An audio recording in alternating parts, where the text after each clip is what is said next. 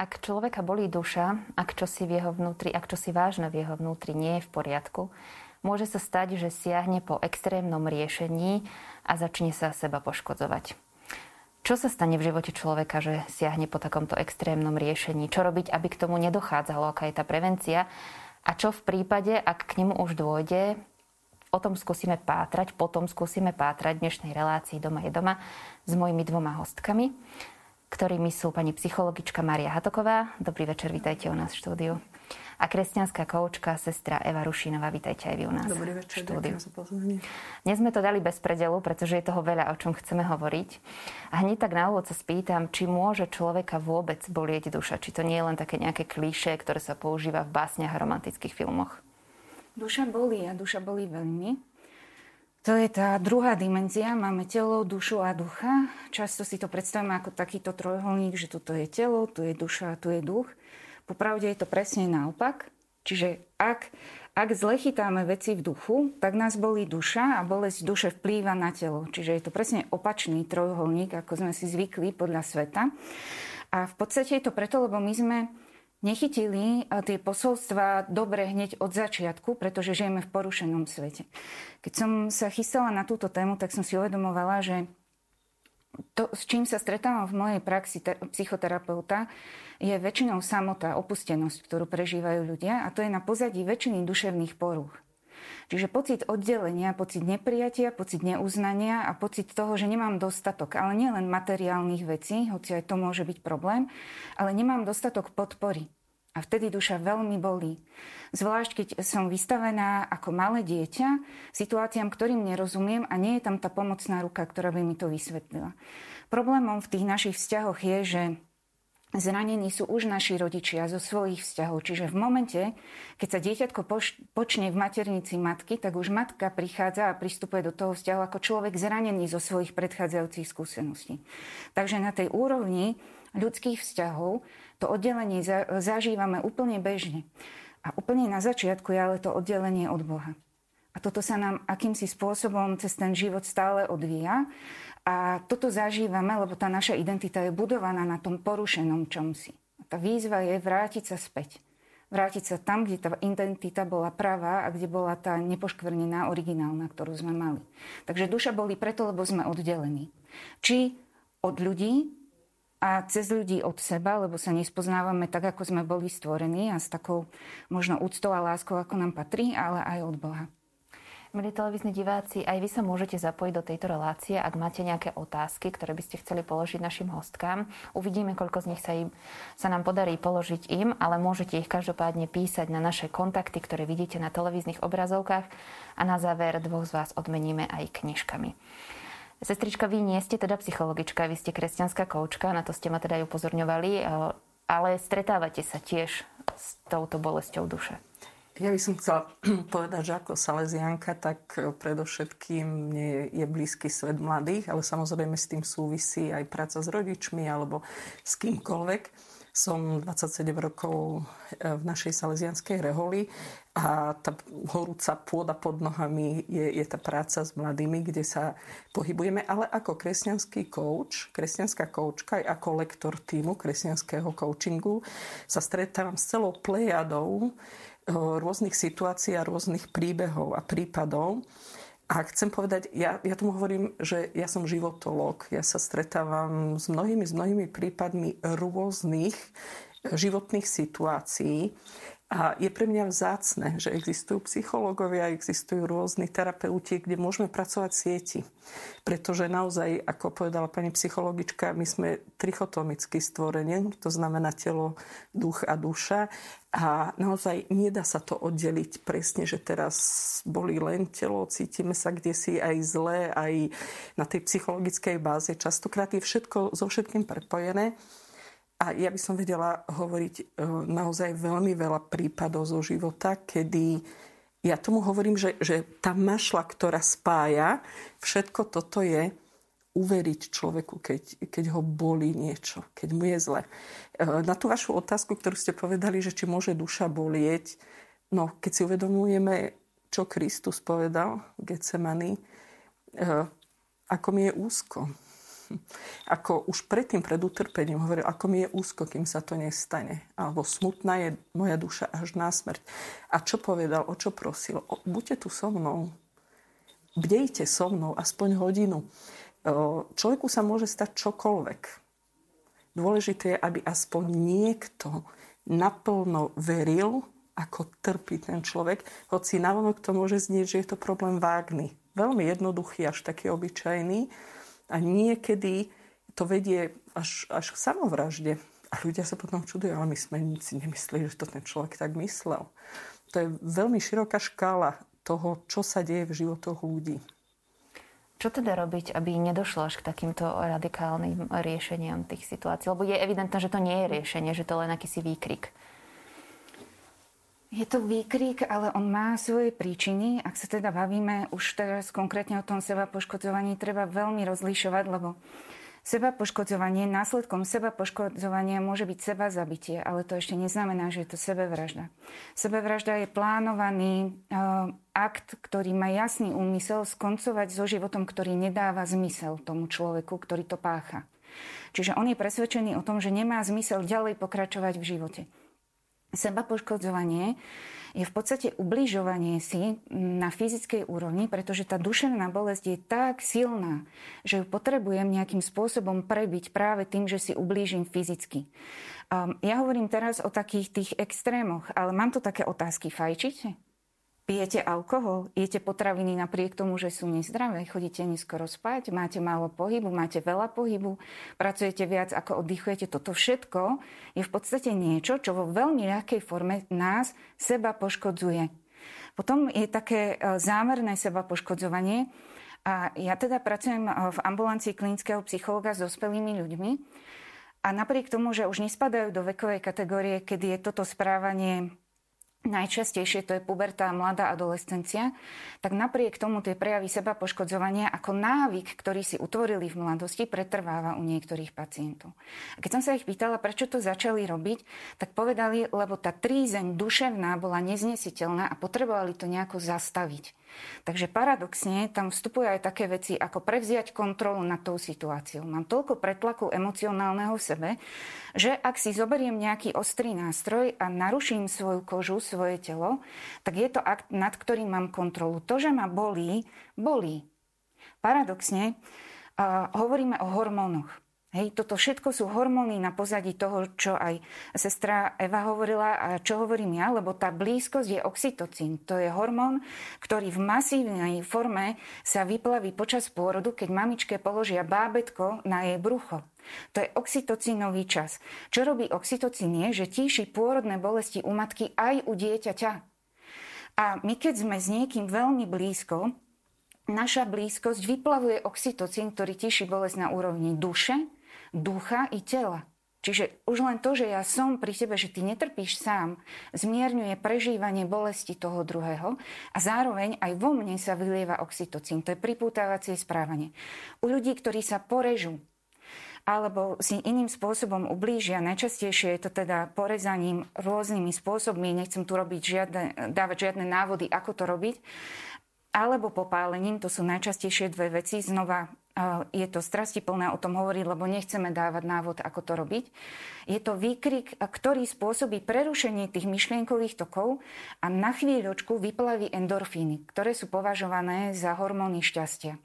Ale to, čo sa deje predtým, pred tou chvíľou, kedy sa vyplavia t- tie endorfíny a následne potom je úplne rovnaké.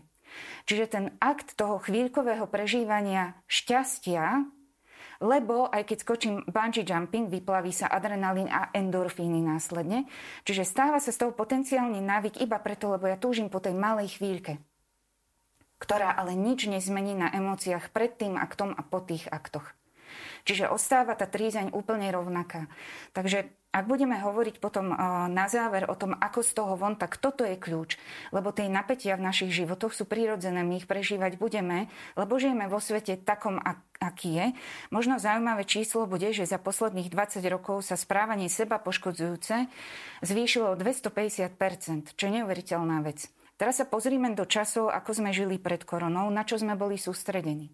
Bol to neustály výkon a tlak. A Toto zasahuje stále nižšie kategórie ľudí, teda myslím teraz na deti, pretože keď sú rodičia pod tlakom, tak nemajú toľko priestoru na to, aby riešili detské emócie a detské tlaky. Čiže znova sa vrátim k tej opustenosti. Tie deti s množstvom emócií ostali same. Bez pomoci rodičov, bez podpory rodičov. Pod tlakom sú rodičia a deti a už nám to zasahuje bunku spoločnosti a aj celú spoločnosť následne. Takže preto je dôležité o tom hovoriť a hovoriť aj o tom, ako z týchto cyklov von, pretože sú to vzorce, ktoré sa dajú odučiť. Vidím, že prikyvujete. Uh-huh. Chcela by som dať úplne za pravdu a e, na to Margo chcem povedať, že emócie ako také majú neskutočne silný energetický náboj. Aj v, tej, v tom prostredí veriaceho ľudu alebo nášho kresťanského národa sme ich akoby dali tak za roh, že si nevšímame. A možno aj z jedného dôvodu, pretože oni nám predstavujú určitú ne, určité nebezpečenstvo, lebo nás akoby vystavujú pokušeniu hriechu. Hej, že keď e, niekto, povedzme, má veľkú emóciu hnevu, a najradšej by povedal, no ja by som ťa oplieskal jak žabu o, o stenu. Nemôžem, lebo ja predsa som veriaci. A teraz si predstavte, že naozaj aj v tomto prostredí väč, viac uzavrenom, e, lockdown a podobne, človek je konfrontovaný so svojimi emóciami, ktoré ho akoby preplavujú častokrát a sú neprípustné, pretože človek ich často, veriaci človek, akoby vrha do toho morálneho, eh, do tej morálnej optiky, že ja toto nemôžem a nechce si to ani pripustiť. A zrazu ho to akoby zaplaví, vybuchne emočne. A málo kto povie človeku, že ale to, čo prežíva, že tá emocia to je naozaj zlomok sekundy, ktorý je, je to absolútne legitimné, čo prežívaš. Neboj sa toho, otvor sa voči tomu a povedz si, čo to s tebou robí a potom si navol, čo by si potreboval, ako, ako by si to poriešil. To znamená, že, že nepotláčať tie veci a otvoriť ich. A čo k tomu treba? To, že, že aby to človek zacítil ako podporu to znamená, že, že ne, neodmietal, aby, aby povedal, ty sa nesmieš hnevať, ty nesmieš, povedzme, závidieť, ty, prečo si taký smutný?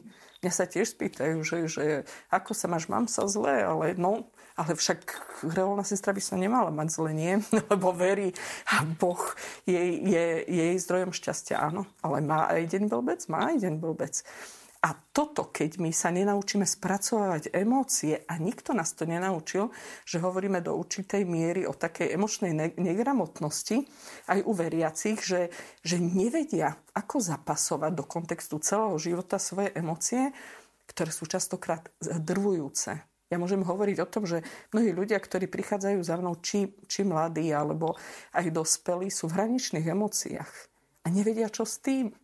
To znamená, to terapeutické je to presne, ako hovorila pani psychologička, prisadnúť si s tou celou situáciou k tomu človeku, tak ako niekedy povedala, mamička ti to pofúka. No pomohlo to pofúkanie? No pofúkanie nie, ale tá láska, blízko z osoby. To je neskutočne dôležité.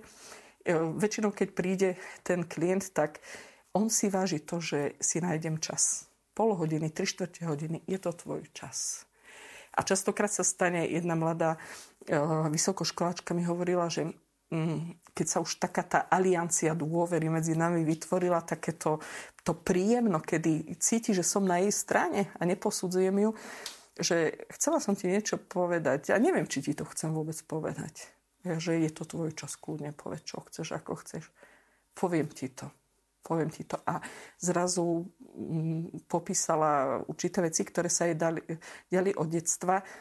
A ja som jej vyjadrila obdiv, že akú dotáciu Božích milostí si musela mať, keď tu teraz sedíš a hovoríš o tom takto a prežila si toľko rokov a vyjadrím tú podporu a častokrát zaznie jedna vec z úst tých ľudí. Vy mi veríte? Ty mi veríš? Verím. Uveriť tomu, čo tí ľudia hovoria. Čiže dá sa povedať, že problém je ako keby potláčanie tých emócií a tvárenie sa, že neexistujú, alebo odsúvanie ich? Myslím si, že sme to nepochopili úplne dobre. Niektorí ľudia, ktorí si nedávajú v psychiatrii servitku pred ústa, tak eh, hovoria, že emócia to je biologická záležitosť. My v podstate za emóciu ako takú nemôžeme, lebo je to proste súhra reakcie, ktorá je veľmi rýchla. Ona je vlastne, emócie sa tvoria v najstaršom mozgu, najstaršej časti mozgu, ktorú my máme, ktorá, ktorá je veľmi podobná mozgu plazov. Volá sa amygdala. Naozaj to vyzerá ako taký plazík a okolo toho sa nabaľujú tie vyššie vrstvy. A to, čo sa tam deje, to sú, to sú milisekundové reakcie. My do pár sekúnd vieme, kto je sympatický a nesympatický. A ničím, ničím sme si to nevypýtali. To isté je reakcia na mňa. Niekomu môžem byť sympatická, nesympatická. Až potom následne e, sa pýtame ďalšie veci. Hej. Čiže naozaj tá, tá emócia prvá je rýchla. Najrýchlejšie emócie je strach a hnev, pretože toto ľudstvo bolo pre ľudstvo seba záchovné. A my neoddelujeme emóciu od skutku. Hej, my máme na výber, ako zareagujeme um, na to, čo nás nahnevalo. Ale nemáme úplný dosah na to, že ma niečo hnevá pretože je to emócia, ktorá sa vzbudí. Takže možno to prenechám sestre Eve, aby, aby vlastne to možno z toho morálneho hľadiska e, sme sa na to pozreli tak lepšie cez tú optiku aj kresťanskej morálky, ale z môjho pohľadu my potrebujeme ukazovať ľuďom, že to, že máš hnev, to je proste legitimné. A teraz, čo s ním môžeš robiť? Pretože keď sa pozerám na to z pohľadu psychoterapeuta, v mojej praxi je veľmi dôležitá otázka, čomu si o sebe uveril. A keď to parafrázem, čomu si o hneve uveril? Čo to je? Pretože emócia hnevu vo svojej podstate nesie strašne veľa energie, ktorá môže byť využitá na dobro. Máme takú prúpovidku v psychológii, že keď už je hnevu príliš veľa, tak je na mieste sa zamyslieť, čo treba zmeniť v živote. Čiže keď už mám dosť pary, tak sa tá lokomotíva môže pohnúť. Ak sa tá para zbiera a už je jej priveľa a ja s tým nič neurobím, tak kotol vybuchne. Aj ja vybuchnem. Čiže ako smerovať, ako pracovať s tým hnevom tak, aby tá energia bola dobre využitá k pohybu vpred a nie k tomu, aby som vybuchol. Budeme určite o tom hovoriť, ale dáme si teraz krátku predstavku a ja vás, milí televízni diváci, opäť vyzývam, ak sa chcete spýtať niečo mojich dnešných hostiek, môžete tak urobiť na známych kontaktoch. Teraz videoklip.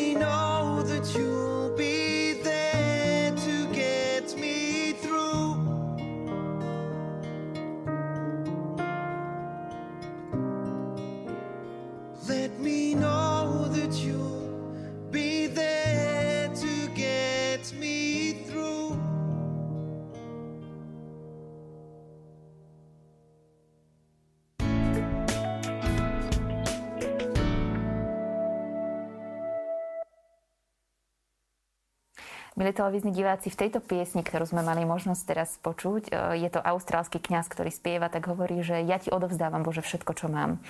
A to môžu byť aj tie emócie, o ktorých hovoríme, ale teda samozrejme, že napriek tomu, že ich odovzdáme Bohu, treba s nimi aj ďalej pracovať. Hovorili sme teraz o tom hneve, že to môže byť teda tá lokomotíva, ktorá sa pohne, alebo to môže byť kotol, ktorý vybuchne. A vy ste teda, sestrička, chceli nadviazať, tak poďme mm-hmm. na mhm. to.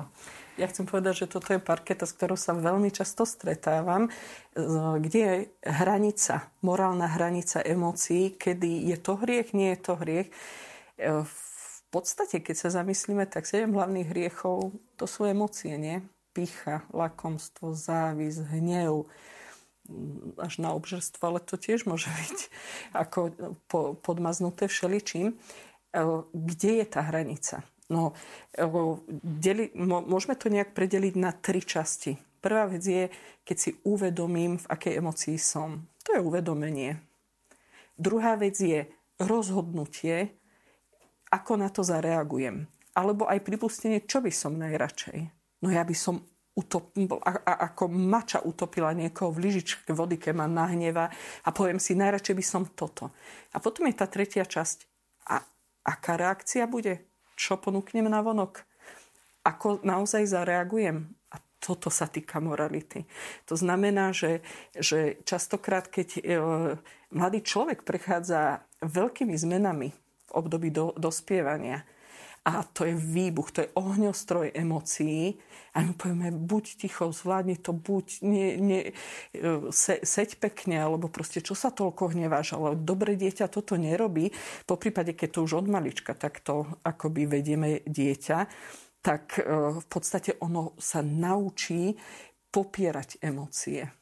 A to môže byť veľmi e, škodlivé, pretože ako keby sa to zatlakovalo dovnútra, pekne zastavilo, zabetonovalo, ale ono to vo vnútri pracuje. Čiže moralita sa spája s, plnou, s plným vedomím a s rozhodovaním, čiže so slobodnou vôľou a, a naozaj s rozhodnutím, že viem, čo robím. Niekedy v impulze reagujeme na útočníka. Ja, ja proste si nepoviem, aha, pes útočí na mňa, tak obraním sa, neobraním, pokiaľ to bude, alebo jednoducho zareagujem, pretože takto sme stvorení, že, že put seba zachovy existuje. Sebaobrana a podobne. A často spätne sa obvinujeme častokrát a ja vnímam ešte tzv. niekoľko poschodovú vínu, ktorú nesie človek ako som to mohol, čo som to prežíval, ako som to zareagoval, nie som dobrý a proste to sa nabaluje, nabaluje a potom to vybuchne. A čo s tým, keď je niekto od prírodzenosti stvorený alebo na, nastavený na výbušnosť, na, na to, že je niekto veľmi energický, ja, ja hovorím častokrát s rodičmi, je to dar. To nie je omyl že pán Boh všetkých stvoril v pohode, len zrazu vaše dieťa je, je niekde v omyle.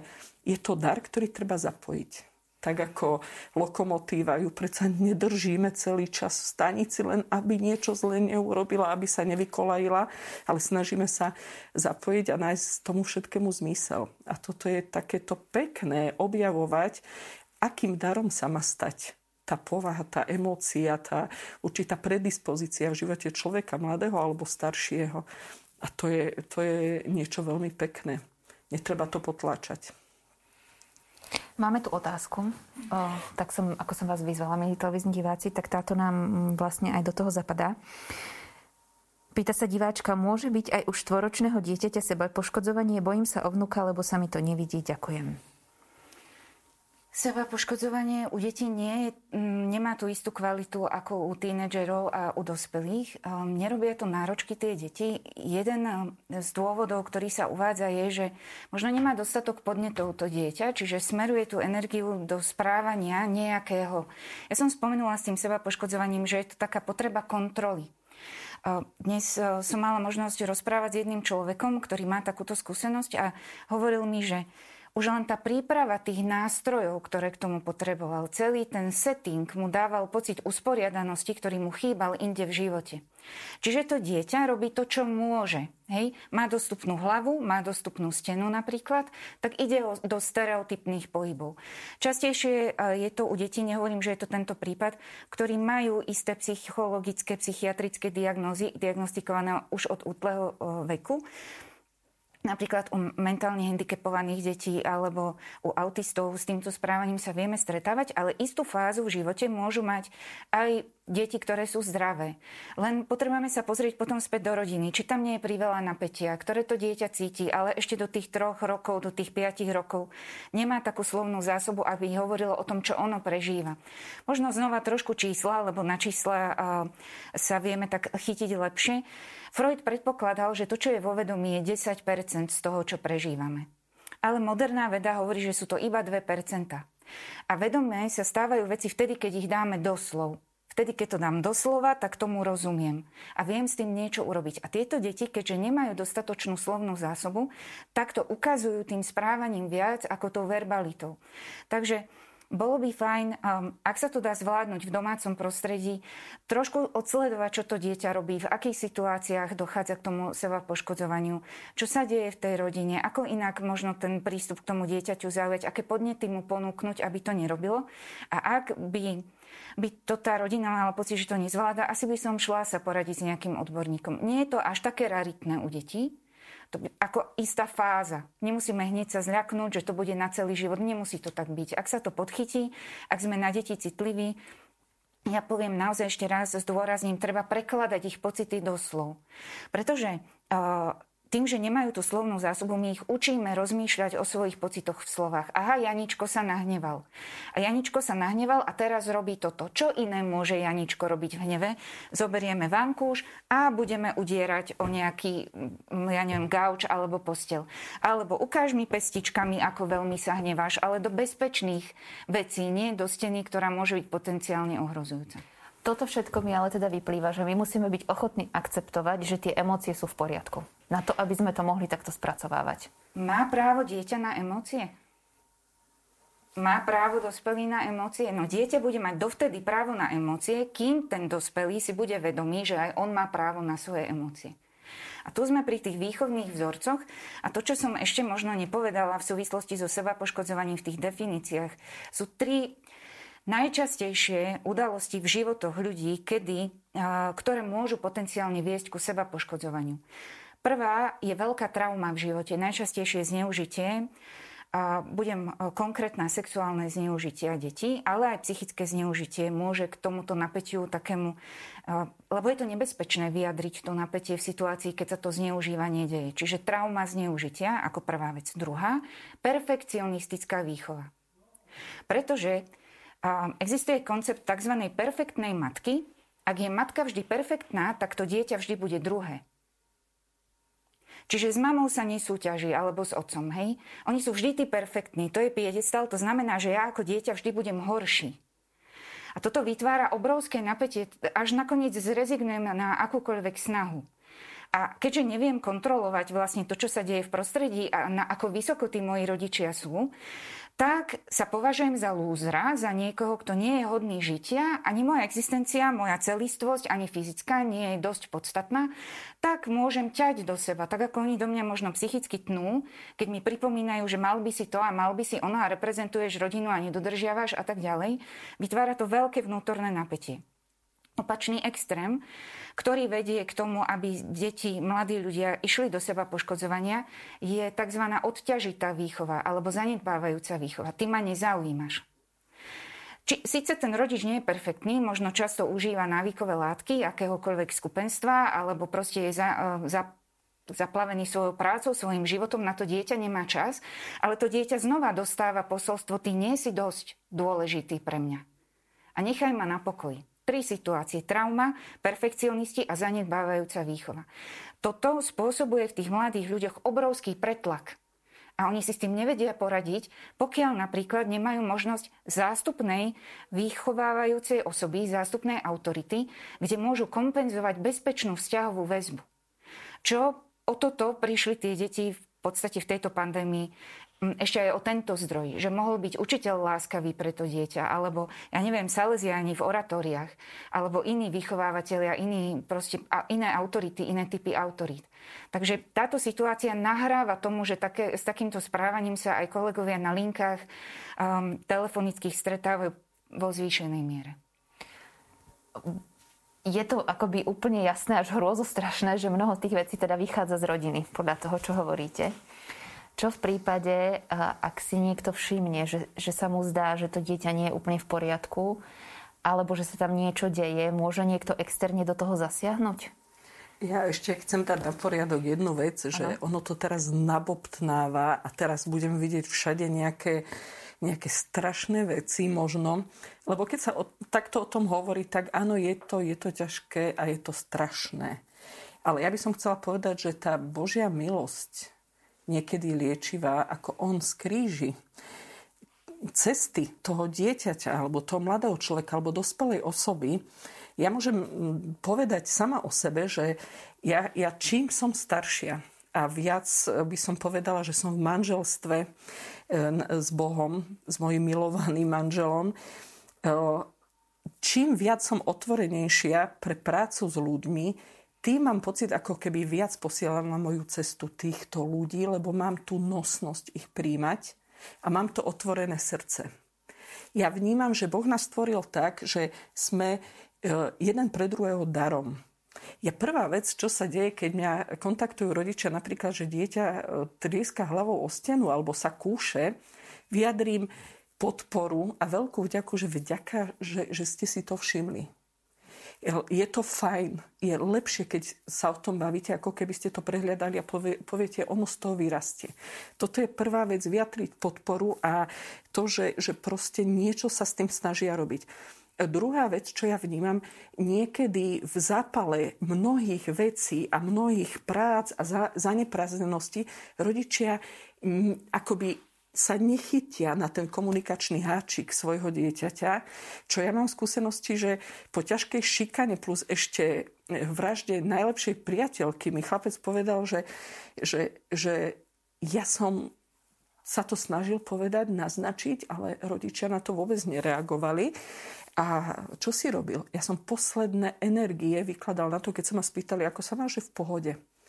A keď začal chodiť za mnou a sme sa rozprávali o tom všetkom, tak e, ja som bola v úžase, čo všetko tento chlapec zažil. To znamená, že nepotrebujeme teraz číhať na, na, na všetko, ale počúvať. Počúvať človeka a dávať otázky. Ja mám jednu kolegyňu Katku eh, z coachingu, ktorá hovorí taký veľmi pekný slogan. My sa snažíme častokrát páchať dobro na tom druhom. To znamená, keď mi niekto povie, že, že ja sa mám tak zle, alebo robí mi zle spolužiak, ale to prejde, ty si, ty si dobrý chlapec. Namiesto, aby sme mu dávali otázky, že čo ty myslíš, čo sa deje? Alebo porozprávaj mi o tom, ako to vyzerá, keď sa ti niečo deje. A ja mám taký pocit, ako keby, keď niekto príde za mnou a začne hovoriť, ja ani neviem, odkiaľ začať. Ja hovorím, to je jedno. Povedz, začni hovoriť spontánne, to podstatné aj tak príde. E, tí ľudia väčšinou len tak akoby ponúknú, že či človek prejaví záujem a postupne z toho tenkého takého náznaku prídeme až k takej veci, že ten človek povie tak zásadnú vec, pretože on čaká, či ho budeme počúvať. Počúvať úprimne, bez prerušenia, bez posudzovania a bez toho, aby sme hodnotili, čo on mohol urobiť, ako mohol hodn- urobiť. Poviem jeden taký príklad, že bola som v Taliansku v jednom vedeckom inštitúte a bolo tam jedno dievča, ktoré malo výbuch na hlave farebný a neviem čo potetovaná a ja som sa raz na ňu pozerala a spontánne z takého vnútorného impulzu som sa spýtala, čo je pod týmto stromom. Mala tu vytetovaný strom a ona, že no ja som sa rezala. A prečo? Čo sa dialo? Chceli ma znasilniť v metre. Nehovor. A, a čo na to tvoji rodičia? No otec sa naštval, či nebol nikto, kto by mi pomohol a mama sa len rozčulila ticho. Ona rok nevyšla z domu, prestala chodiť do školy a len fotografovala z okna. Krásne zábery ukazovala mi a pribrala enormne. Bolo to predtým nádherné dievča, lebo to je taký obranný mechanizmus. Začne byť škaredá, aby mi nikto neublížil. A ja som sa začala s ňou rozprávať a okrem toho mojho, mojej kamarátky mi hovorí, na čo ty sa stále vláči s takýmto dievčaťom? Ja hovorím, no ale som Salesienka, pre nás sú mladí priorita toto dievča je úžasné. A my sme si rozohrali takú fiktívnu hru, sme tam videli jednu takú e, flašu pod stromom a my, že poďme sa pozrieť na nášho kamaráta flašu a sme sa rozprávali a večer sme si robievali selfiečka a podobne ja, ja som s ňou prešla celú tú udalosť. Dnes, keby ste videli to dievča, je, je nádherná, je späť, je, je krásna. Nehovorím, že mojou zaslúhou alebo tak, ale ako svedectvo, že stačí byť s tým človekom, prerozprávať, počúvať. Nepotrebujú žiadne návody, nejaké také veľké poučovania tí ľudia. By som vedela hovoriť nesmierne množstvo príkladov, ako sa mladý dokáže zabíjať športom lebo si neodpustí Žiaden priestupok, žiadne zlyhanie. Chlapec, ktorého porovnávali vždy s bratom, ešte si menili jeho meno. A, a ja som mu povedala, ty si netoleruješ žiaden priestupok, nič. A napadol mi taký obraz, hovorím, že, že pozri, že, že ten, kto chce pestovať nejaké kvety, tak nevyhadzuje hnoj. Niekedy si ide ešte požičať. My potrebujeme kurací hnoj, idem si k susedom požičať, keď on má sliepky a ty, ty to potieraš všetko. A keď odišiel, som si našla papierik, že ďakujem ti, že prišiel som s nojom a odchádzam so zasiatou trávou. Taký odkaz. Našiel iný zmysel. Prijal to, že môže robiť chyby, pretože to porovnávanie niekedy, alebo ten perfekcionizmus nás dohania do šialenstva niekedy a ten mladý človek vie, že tam nedobehne. A, a je to nad jeho sily a on je bytostne unavený. Necháme doznieť teraz tieto slova. Máme druhý predel. Poprosím režiu o druhý videoklip.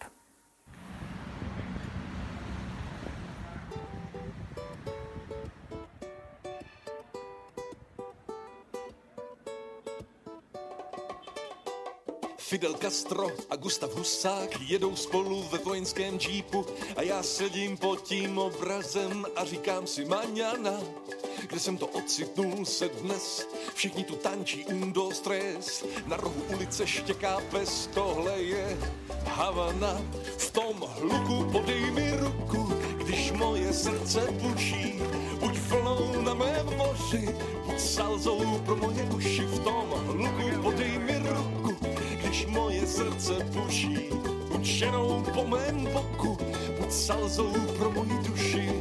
Dios es amor en corazón. Někde v dáli na mě čeká moje krásná republika Čeka, ale teď ovoněný doutníkem. Mi tu zpívá starý děd a paní historie s odřeným lakem. Projíždí ulice Cadillacem a já stopuju bicykl taxi za peso zpět. V tom hluku podej mi ruku, když moje srdce buší, buď větrem na mém moři, buď salzou pro moje uši. V tom hluku podej mi ruku, srdce buší, buď ženou po mém boku, buď salzou pro moji duši. Dios es amor en mi corazón, Dios es amor en mi corazón. Para el mundo universo, Dios es el único todopoderoso. Es creador del cielo, de todos los mares. Lo que habita en el cielo, bajo el cielo. Lo que habita en el mar, abajo el mar. Lo que arriba de la tierra, bajo la tierra. Dios fue todo el creador, todopoderoso. Por eso digo, amén, amén. Dios es amor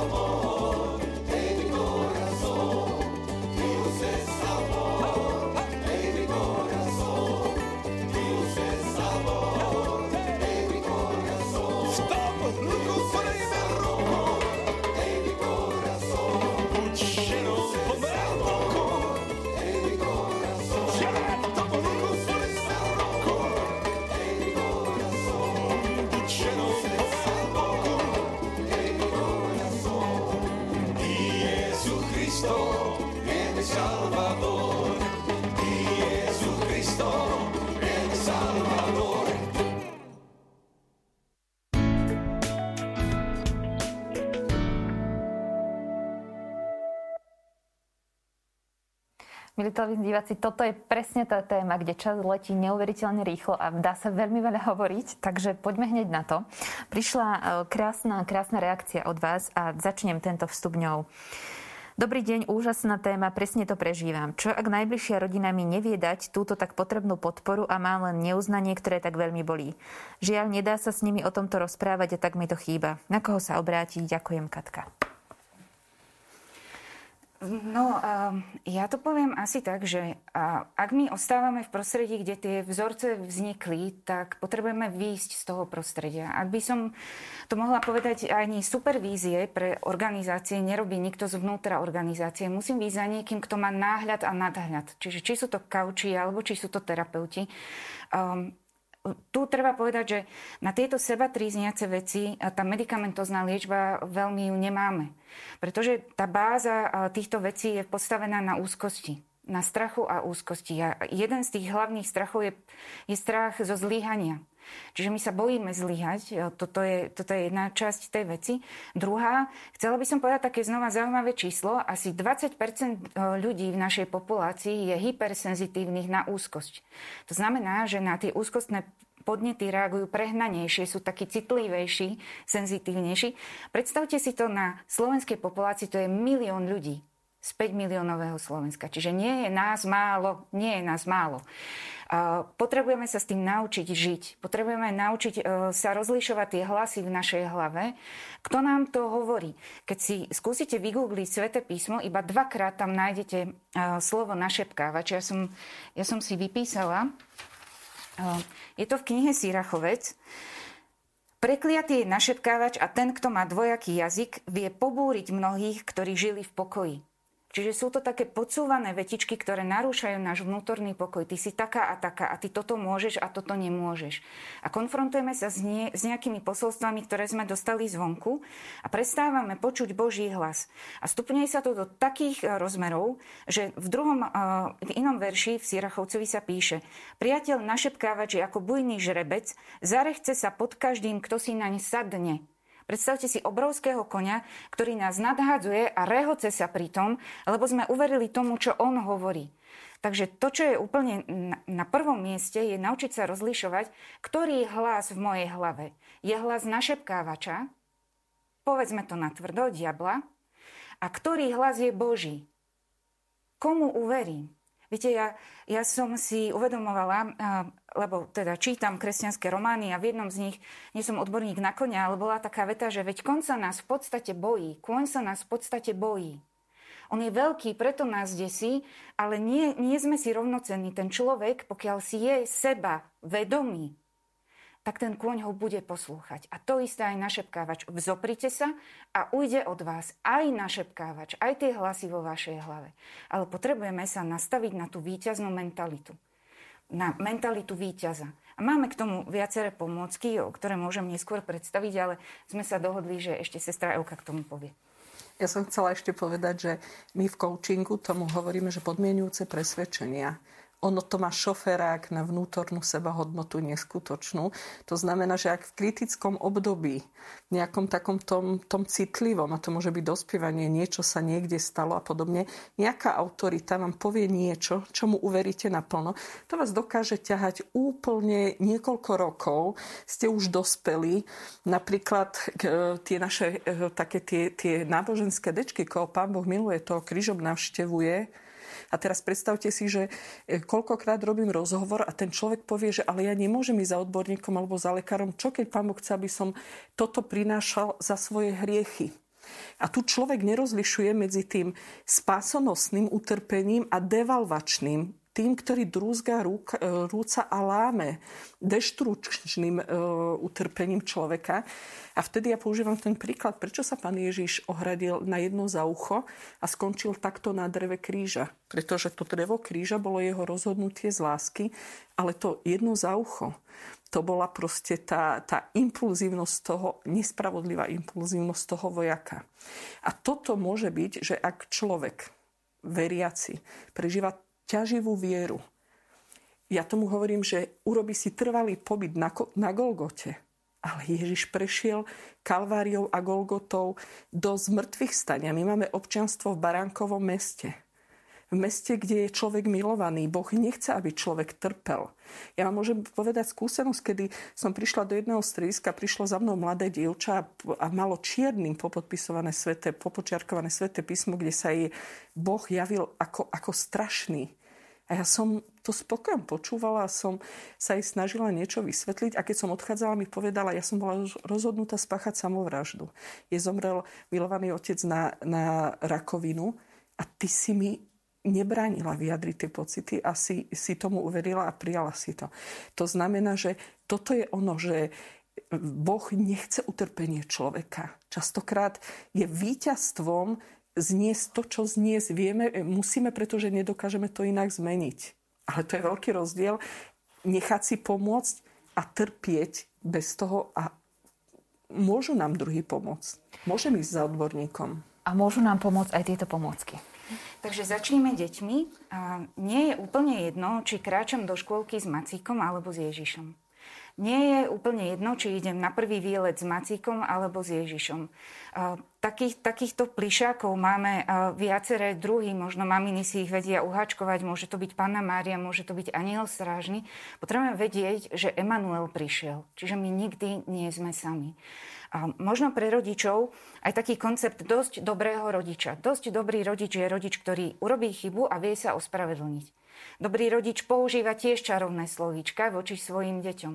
Máme výhodu ako dosť dobrí rodičia, že každý večer si môžeme v rodinách urobiť taký návyk, že si budeme písať každý za seba alebo aj ako rodina spoločne denníček vďačnosti. Zistilo sa, že vďačnosť je antidepresívum. Naozaj po troch mesiacoch na zobrazovacích metodách sa začal mozog depresívnych ľudí uzdravovať. Takže je to jedna z metód, ktorá veľmi pomáha. A to isté môže byť tzv cookie jar alebo nádobka na koláčiky, kde si píšeme z našich skúseností minulých to, čo Boh už pre nás urobil v situáciách, kedy sme si mysleli, že tá situácia je neriešiteľná a Boh do toho vstúpil. Ja nemusím sa obávať, čo bude, lebo ja sa môžem vrátiť v mojej krabičke, otvoriť si lístok a prečítať si, čo Boh pre mňa už urobil, čo je vlastne v jeho moci. A ďalšou technikou je tzv. krabička odovzdanosti.